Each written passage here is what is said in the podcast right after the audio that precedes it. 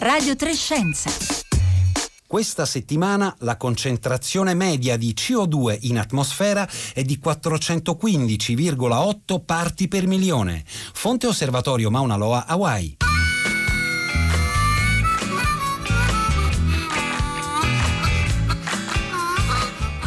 Buongiorno da Paolo Conte, come ogni venerdì, anche oggi, primo maggio, apriamo la puntata con i dati relativi all'anidride carbonica per eh, ricordarci che non siamo solo in emergenza pandemica, ma anche in emergenza climatica, proprio a causa delle concentrazioni di gas serra presenti in atmosfera. Oggi è la festa dei lavoratori, una festa che cade qui in Italia nell'imminenza della riapertura, lunedì 4 maggio, di numerose attività produttive, in particolare quelle del settore manifatturiero, delle costruzioni, del commercio all'ingrosso. Sarà l'inizio inizio della cosiddetta fase 2 in cui centinaia di migliaia di lavoratori torneranno alle proprie mansioni in una situazione in cui si dovrà continuare però a fare i conti con un'epidemia, un'epidemia certamente in discesa ma non ancora terminata. E allora quali saranno i protocolli di sicurezza da adottare? Chi dovrà farli rispettare? Quale ruolo avrà la medicina eh, de- del lavoro e come cambierà proprio il nostro modo di lavorare nei prossimi mesi? Di questo parleremo oggi, aspettiamo come sempre i vostri contributi e le vostre domande che potete inviare via sms o con messaggi di WhatsApp al 335 56 34 296 oppure anche sui nostri profili Facebook e Twitter dove siamo presenti come Radio Trescenza col 3 scritto in cifra.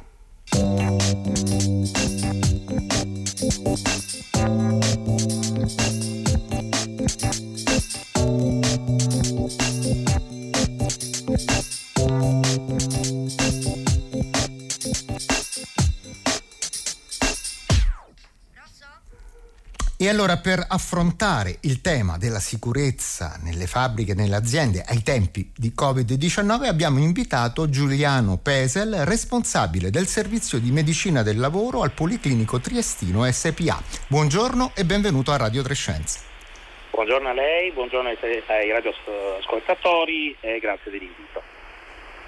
Grazie a lei per essere con noi. Allora Giuliano Pesel, lunedì prossimo più di 2 milioni e mezzo di italiani torneranno ai loro luoghi di lavoro che nel frattempo sono stati ripensati e riorganizzati in qualche modo per contrastare quanto più possibile la diffusione del coronavirus nelle fabbriche e nelle aziende. Ecco, le volevo chiedere quali sono stati i criteri eh, guida che hanno portato alla definizione dei nuovi protocolli di sicurezza sui luoghi di lavoro. Beh, sicuramente eh, la necessità di proseguire eh, o di far ripartire no, le attività produttive in condizioni che assicurino ai lavoratori un adeguato livello di protezione. Quindi eh, per fare questo ehm, si è dovuto eh, valutare il rischio a seconda delle varie, eh, delle varie attività che vengono svolte ehm, e sono stati proposti appunto dei, dei, concetti che ci aiutano a capire quale sia il rischio eh, di un eventuale infezione nell'ambito delle, delle diverse attività produttive. Eh, pertanto diciamo che sintetizzando ehm, si, la, la, i criteri principali si basano sul rischio di esposizione al virus e questo interessa, eh, per esposizione interessa in particolare il settore sanitario. E poi c'è il concetto di prossimità, cioè qual è il grado di vicinanza tra i colleghi che lavorano assieme in un sito produttivo come può essere in una catena di, di, di montaggio o un'altra attività, oppure invece qual è, l'altro concetto è qual è il rischio di aggregazione in un'attività eh, lavorativa, concetto che invece viene legato più al rischio di incontrare altre persone oltre ai colleghi e questo è un problema appannaggio eh, di coloro che lavorano con il pubblico, quindi dalla ristorazione ai, su- ai supermercati eccetera. Quindi poi alla fine è stato fatto un vero e proprio uh, grading di rischio, eh, da, da, in particolare dall'INAIL, eh, che è andato a definire quelli che sono i rischi più alti, come dicevo prima, appannaggio delle, delle attività sanitarie, eh, un po' meno alti ma sempre elevati per quelli che sono a contatto con il pubblico e poi basso invece per lavoratori che non sono esposti, non sono esposti a persone e che eh, fanno delle attività di fatto in ambito individuale o solitario. Ecco, questo è un po' Questi sono poi i criteri che hanno determinato eh, tutti i protocolli che sono usciti nell'ultima, nell'ultima settimana. Eh, ecco, questi i criteri generali che poi però si eh, sono dovuti applicare nel concreto alle singole eh, eh situazioni, eh, che immagino eh, certo. siano eh, numerosissime. Allora lì che cosa si è dovuto fare? Quando per esempio si è scoperto che non si avevano gli spazi, le volumetrie a disposizione per poter garantire queste condizioni di sicurezza? Allora, a me sono concesso che ciò sia stato fatto, perché io credo che molte aziende in questa fase siano in difficoltà nell'applicare quelle che sono le disposizioni normative e le linee guida nelle loro realtà. Eh, diciamo che eh, chi è stato così bravo da riuscire a mettere in atto un, un valido protocollo di biocontenimento, come si dice, dovrebbe aver modificato ad esempio il layout dell'azienda, cioè fare in maniera che i posti, i posti di lavoro non siano troppo ravvicinati eh, si parla da tanto tempo del metro di distanza tra i lavoratori. In realtà poi l'Organizzazione Mondiale della Sanità ha recentemente emanato una circolare in cui in realtà si parla di metro 80, non più di un metro. In Italia ad esempio la Regione Toscana ha già adottato nelle sue linee guida per la ripresa la distanza interpersonale di un metro 80, quindi complica ulteriormente la situazione. Poi eh, quando, il, bio, eh, quando diciamo, il biocontenimento è reso difficile dalla vicinanza dei lavoratori bisogna passare ai dispositivi di protezione, quindi le, così, le mascherine, mascherine, guanti. Eh, però eh, si tratta di andare ad agire su quello che chiamiamo noi rischio residuo, quindi dove non è possibile distanziare i lavoratori c'è un rischio residuo che non riesco a gestire, quindi metto una barriera, in questo caso il dispositivo di protezione individuale possono essere applicate anche eh, delle forme di contenimento degli spazi come i famosi schermi di plexiglass. Molte aziende stanno cercando di eh, suddividere eh, appunto le postazioni di lavoro con questi tipi di, eh, oggetti che eh, dividono le persone. Eh, per quel che riguarda però le mascherine io mi chiedo se è possibile, se è possibile per un lavoratore, magari in catena di montaggio, tenere la mascherina su per tutte le otto ore di turno, non togliersela mai, magari neanche in pausa, magari c'è il problema di tenerla su anche in pausa quando si va a fumare la sigaretta, magari in vicinanza ad altri colleghi, quindi le difficoltà sono tante, così come anche le spese da mettere in conto sono, sono notevoli. Bisogna investire nei DPI, nel rinnovamento delle layout, credo che non sarà così semplice per tutti adeguarsi a queste misure. E in effetti ci stanno scrivendo molti ascoltatori e ascoltatrici eh, che appunto anche loro avrebbero dovuto lunedì prossimo aprire la loro azienda e che eh, si trovano ancora, eh, ce lo dicono francamente, in difficoltà anche perché queste norme dovranno essere osservate meticolosamente. Giuliano Pesel, c'è poi anche un, un, aspetto legato alla necessità di garantire la, la pulizia e soprattutto la sanificazione degli spazi eh, aziendali. Prima cosa, cosa, cosa si intende esattamente per sanificazione?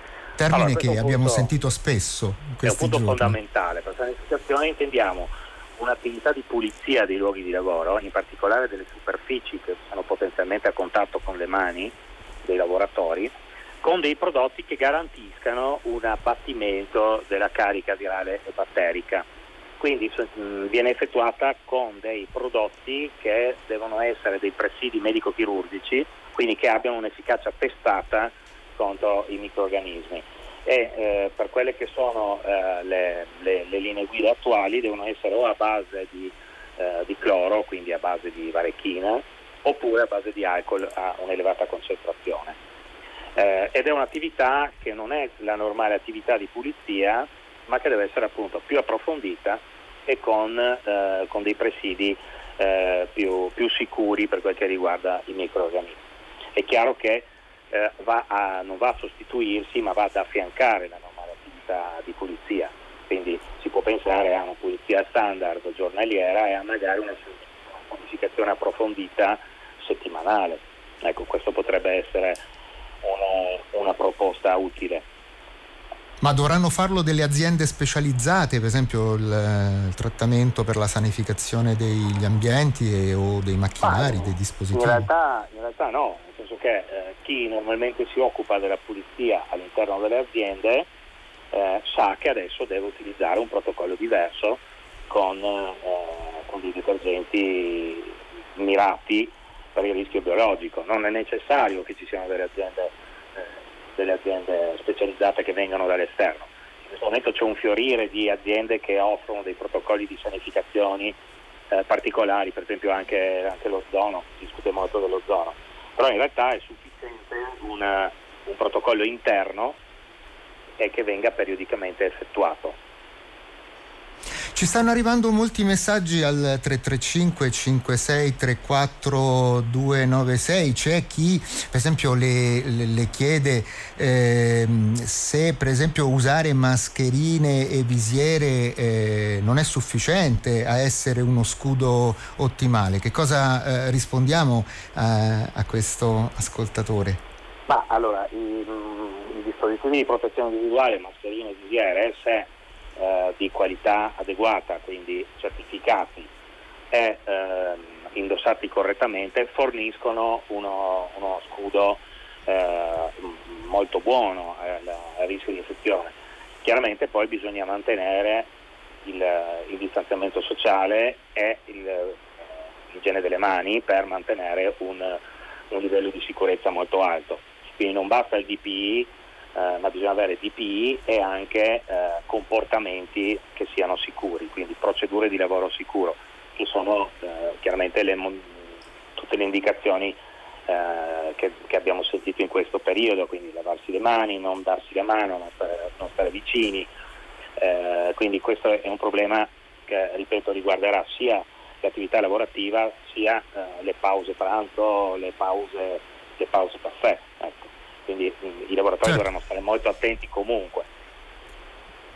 Davide eh, su Facebook sottolinea anche un altro aspetto, il problema non sarà tanto eh, e non soltanto quello dei luoghi di lavoro, ma anche quello dei mezzi pubblici usati per eh, raggiungerli. Anche questo effettivamente è un, è un grosso problema. Beh, è un problema anche perché ricordiamoci che il mezzo pubblico è un mezzo di trasporto per l'utente, ma è anche un luogo di lavoro per l'autista quindi eh, il mezzo pubblico eh, è, è, un doppio problema in realtà. Eh, diciamo che già da oltre un mese sono stati definiti dei protocolli di sanificazione quotidiana eh, in tutte le aziende di trasporto pubblico locale che garantiscono quindi una, un'accurata igienizzazione dei mezzi. È chiaro che però bisognerà pensare anche a una limitazione delle, dell'accesso, non possiamo uh, pensare di avere il bus eh, pieno come, come, era una volta e bisognerà sicuramente limitare l'accesso delle persone. Questo Giuliano Pese, le, le fabbriche... Certo, le fabbriche non sono soltanto luoghi dove ci sono lavoratori che operano intorno a macchinari o a impianti produttivi, ci sono anche eh, gli uffici che svolgono un compito complementare non meno essenziale di quello prettamente produttivo. Ecco, quali misure si dovranno adottare nell'organizzazione per esempio di questi spazi che magari possono essere anche più angusti di quelli che ospitano per esempio una catena di montaggio? Beh, è vero, anche perché negli uffici si tende a sottostimare il rischio. È molto difficile che un, che un lavoratore in ufficio che magari deve fare diverse telefonate eh, al giorno tenga la mascherina eh, qui l'importante sarà garantire il distanziamento sociale, quindi eh, almeno modificare i layout delle scrivanie, allontanare quindi i lavoratori, eh, assolutamente evitare le riunioni fatte in presenza eh, e preferire eh, le, le, riunioni fatte con, con le piattaforme online. Eh, anche qui se non sarà possibile a causa della, della ristrettezza degli spazi garantire un buon uh, distanziamento bisognerà pensare ad avere la mascherina per tutto il turno di lavoro. Questo non sarà semplice, neanche negli, neanche negli uffici. Poi andrà comunque fatta la sanificazione. Pensiamo ai telefoni, alle pulsantiere, alle tastiere dei, dei computer. Bisognerà anche negli uffici prevedere un protocollo di sanificazione adeguato. Giuliano Pesel, nella seconda parte della trasmissione vorrei parlare con lei su chi è chiamato per legge a controllare che poi le aziende applichino e poi nel modo più appropriato eh, questi protocolli di eh, sicurezza, ma non prima di aver ascoltato un brano musicale dedicato eh, al tema del lavoro, come lo sono tutti i contributi sonori che stanno andando in onda in questa giornata che Radio 3 dedica al tema del lavoro e che vanno idealmente a comporre un concerto lungo un'intera giornata. Al Radio 3 Scienza 16 Tones, interpretata da BB King, che racconta la vita difficile dei minatori di carbone statunitensi costretti a indebitarsi con i propri datori di lavoro. Ascoltiamo.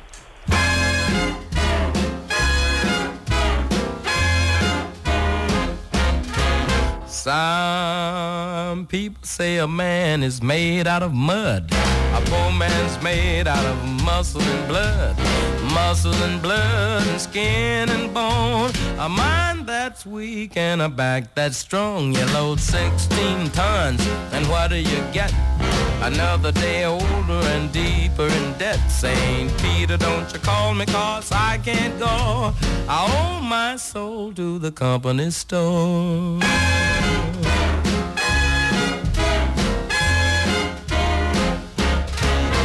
I was born one morning when the sun didn't shine. I picked up my shovel and I walked to the mine. I load 16 tons of number nine coal and the straw boss said, well, bless my soul, you load 16 tons and what do you get? Another day older and deeper in debt. St. Peter, don't you call me cause I can't go. I owe my soul to the company store.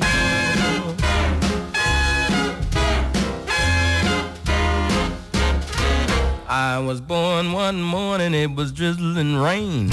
Fighting in trouble is my middle name. I was raised in a cane break by an old mama line. Can't no one woman make me walk the line. You load 16 tons, and what do you get? Another day older and deeper in debt. St. Peter, don't you call me cause I can't go. I owe my soul to the company store.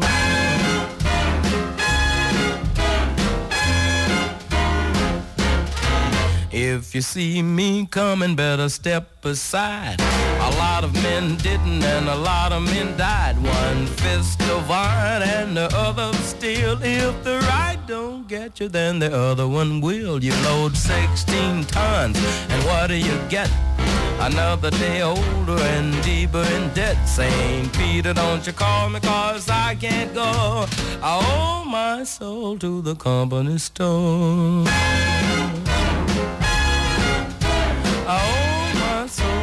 the goblin school. Una registrazione del 1955 con B.B. King nell'interpretazione di Sixteen Tones eh, ci introduce alle 11.48 e 37 secondi alla seconda parte di Radio Trescenza dove siamo però sempre in compagnia di Giuliano Pesel, responsabile del servizio di medicina del lavoro al Policlinico Triestino. Giuliano Pesel, eh, i medici del lavoro, detti anche medici competenti, in quanto competenti in medicina del lavoro, sono eh, chiamati per legge a valutare i rischi del lavoro in azienda e ad effettuare una sorveglianza sanitaria dei lavoratori. Quindi eh, avranno un ruolo nei prossimi mesi importantissimo in questa, in questa fase, ma proprio in questi giorni dalla, dalla, categoria viene lanciato eh, più di un allarme. Ci sono diverse difficoltà che si frappongono proprio allo svolgimento del loro lavoro. Ci, ci può indicare quali sono i punti maggiormente critici, Giuliano Pesar? Beh, dunque, il primo, il primo punto è quello uh, con, con, cui ci scontriamo in realtà anche prima del Covid, cioè uh, la capacità che hanno le varie aziende di poter mettere in atto uh, tutto quello che noi consigliamo e richiediamo e questo dipende certamente anche dalla capacità economica dell'azienda è chiaro che mettere in atto un, un protocollo di biocontenimento è molto più semplice per un'azienda grande e strutturata piuttosto che una piccola realtà. Questo, eh, questo va detto in premessa. Per quel che riguarda invece eh, il, il, caso specifico eh, del periodo di ripresa durante eh, l'epidemia Covid, eh, molti, molti, colleghi come, come, me sono preoccupati eh, perché la, nelle normative ci stanno dando un nuovo ruolo in realtà molto, molto più presente, molto più importante eh, nella, nel, nell'ambito produttivo, ma non abbiamo nuovi strumenti, eh, cioè noi non abbiamo la possibilità di richiedere accertamenti in più rispetto a quelli che eh, potevamo richiedere eh, tempo fa, quindi possiamo fare un'attività di tipo consulenziale, ma al momento, a parte in certe regioni, non c'è possibile a, per esempio entrare nel, mh, nel, nel discorso diagnosi Covid, quindi non possiamo richiedere accertamenti sierologici piuttosto che tamponi. Eh, ah, questi non, possiamo, non li potete fare? Non li possiamo fare e in realtà non li possiamo neanche richiedere alla sanità pubblica perché la sanità pubblica esegue accertamenti solo sui eh, soggetti che sono sintomatici. Per cui in questo momento noi ci, ci troviamo a fare eh, un po' il ruolo dei consulenti ma non abbiamo delle, nu- delle, nuove misure, dei nuovi strumenti rispetto a quelli che avevamo prima.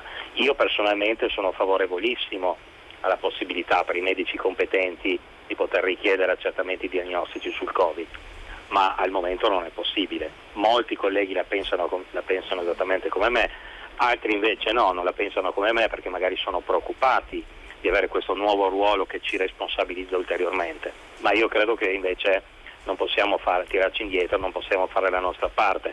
Noi non siamo gli eroi delle, delle terapie intensive, ma cercheremo di aiutare l'Italia a riprendersi dal punto di vista economico.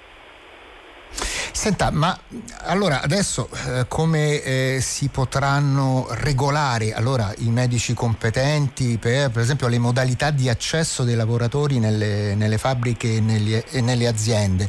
Ehm, per esempio ci sono stati molti ehm, operai che magari hanno contratto il Covid oppure sono stati eh, conviventi di persone eh, che hanno contratto il virus e, e magari sono stati eh, a casa. Eh, semplicemente a passare in quarantena un periodo precauzionalmente e in questo caso eh, non c'è stata neanche una certificazione medica di avvenuta negativizzazione, visto che magari molti non hanno potuto fare neanche il tampone. In questo caso allora voi come vi potete regolare? Eh, questo è il problema aperto in problema centrale. Noi possiamo chiedere un'autocertificazione a tutti i lavoratori, io sto consigliando le aziende in questa direzione, però dovremmo basarci sul loro, sul loro buon senso, sulla loro buona fede, eh, perché eh, non tutti avranno un, un, documento di fine quarantena, perché non tutti sono stati gestiti, come lei diceva correttamente, dall'ASL come infetti o conviventi di, di infetti molti sono stati, magari sono stati male, non sono riusciti a farsi, a farsi effettuare il tampone e quindi sono un po' nella zona grigia. Sicuramente è necessario che tutti siano particolarmente collaborativi e onesti eh, eh, nei confronti dei loro colleghi, ma il fatto che noi non possiamo eseguire accertamenti specifici è chiaro che limita molto la sicurezza, a mio avviso, in questa fase. Certo, e senta, eh, nel caso in cui una persona eh, dovesse sviluppare febbre, sintomi di infezione respiratoria mentre si, luo- eh, si trova invece eh, già sul luogo eh, di lavoro, eh, in questo caso il medico competente quali azioni dovrà intraprendere? diciamo che il lavoratore sintomatico già di per sé dovrebbe rimanere a casa se ciò sì, sì, no, io dico per una persona che sviluppa questi sintomi sul, eh, sul luogo di lavoro, non prima, sì, certo. Beh, sicuramente deve essere allontanato dal luogo di lavoro, che sia dal datore di lavoro, dal medico competente o dai preposti e poi eh, successivamente, se viene confermata l'infezione, bisognerà proseguire con la ricostruzione dei contatti, dei contatti lavorativi del lavoratore infetto. E in questo caso poi il, la situazione viene presa in carico dal servizio di medicina pubblica delle ASL e il datore di lavoro e il medico competente diventano un po' figure ancellari nella ricostruzione della catena dei contatti. Ecco, ma in questo caso eh, può, si può arrivare addirittura, proprio a, addirittura alla chiusura di un intero comparto, di un'azienda eh, o sì, mm, sì, qualche lim- sì, limitazione? Perché, eh, no, se, in, se non, è, non, siamo sicuri del, del, della corretta gestione, quindi del, eh, del, biocontenimento, quindi non siamo sicuri del corretto, del, che, che i lavoratori abbiano indossato le mascherine, che siano rimasti distanti, è certo che è possibile che un reparto dove si crea un focolaio possa essere temporaneamente chiuso per le misure adeguate di sanificazione e poi eh, per poter eh, ricostruire, come dicevo, la catena dei contagi. Quindi ovviamente sarà importantissimo eh, diciamo, vigilare, ma gli stessi lavoratori sono in tanti a chiedercelo al 335 56 34 296 che cosa eh, possono fare? Se ad esempio eh, si accorgono di una situazione eh, anomala oppure non si sentono adeguatamente protetti Qual è il eh, loro punto di riferimento? È il medico eh, competente, appunto il medico del lavoro oppure eh, le ASL? Ah, diciamo che eh, esiste un organigramma della sicurezza che è presente nelle aziende già eh, da, da, da, anni e quello deve essere il loro punto di riferimento, quindi il lavoratore eh, per tutelarsi deve rivolgersi in primis agli RLS che sono i, i, i responsabili della sicurezza per i lavoratori eh, poi al, al, datore di lavoro e al medico competente. Qualora ci fossero delle, delle difficoltà nell'ottenere delle risposte o dei ritardi nelle risposte, su tutto quello che è sicurezza eh, sul lavoro eh, c'è la vigilanza delle ASL in, nel, sono, con delle strutture specifiche di vigilanza sulla salute e sicurezza dei luoghi di lavoro. Ecco, ancora ehm, altre domande qui al 335 56 34 296. C'è il problema anche per esempio delle mense eh, aziendali. Eh, come ci si dovrà eh, comportare rispetto a quello che si faceva prima? Beh, le mense aziendali e gli spogliatoi sono i punti più critici dove può avvenire più contatto tra le persone anche in assenza dei dispositivi di protezione. Quindi bisognerà sicuramente procedere al eh, contingentamento eh, dell'accesso delle, nelle mense e aggiungo anche negli spogliatoi, quindi dovrà verosimilmente essere ampliato il, il, tempo dedicato alla mensa per consentire a piccoli gruppi in orari diversi di accedere al servizio di ristorazione e quindi poi eh, i lavoratori potranno entrare in sicurezza nelle mense eh, garantendo la distanza tra i tavoli e tra, e tra i lavoratori stessi, quindi non sarà più come prima, questo è certo. Il 4 maggio eh, abbiamo detto eh, si eh, torneranno al lavoro eh, i lavoratori di tanti eh, comparti e questo in tutto il paese. Ci sono però n- alcuni ascoltatori e ascoltatrici che ci hanno scritto anche sui nostri profili Facebook, ma non sarebbe eh, stato meglio aprire in modo differenziato regione per regione, ehm, individuando i casi più critici e quelli che lo erano meno. Lei che cosa ne pensa, Giuliano Pesel, di questa eh, apertura che... differenziata? Io sono d'accordo sulla, sull'apertura differenziata, in quanto le differenze eh, tra le varie regioni ci sono, sia dal punto di vista eh, di diffusione del virus in questo momento, quindi sia dal punto di vista epidemiologico che dal punto di vista di eh, realtà produttive.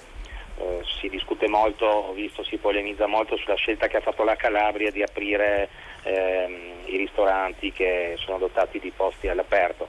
Non la trovo una scelta eh, così pericolosa e scandalosa, anche perché la Calabria non ha grosse fabbriche, non ha grosso tessuto produttivo e vivono solo sul turismo, quindi io credo che vada eh, tenuto conto anche delle differenze interregionali. Della differente situazione. Bene, dobbiamo fermarci qui. Io la ringrazio Giuliano Pesel, ricordo responsabile di medicina del lavoro al Policlinico Triestino. Ringrazio tutti quelli che ci hanno ascoltato e a tutti faccio l'augurio di un buon primo maggio insieme ai colleghi Rossella Panarese, Marco Motta, Roberta Fulci, Costanza Confessore, eh, da parte anche della eh, regista Daria Corrias e del tecnico alla console Mauro Mauro Tonini. Noi torniamo in onda lunedì come sempre alle 11.30 da Paolo Conte. Buon primo maggio a tutti.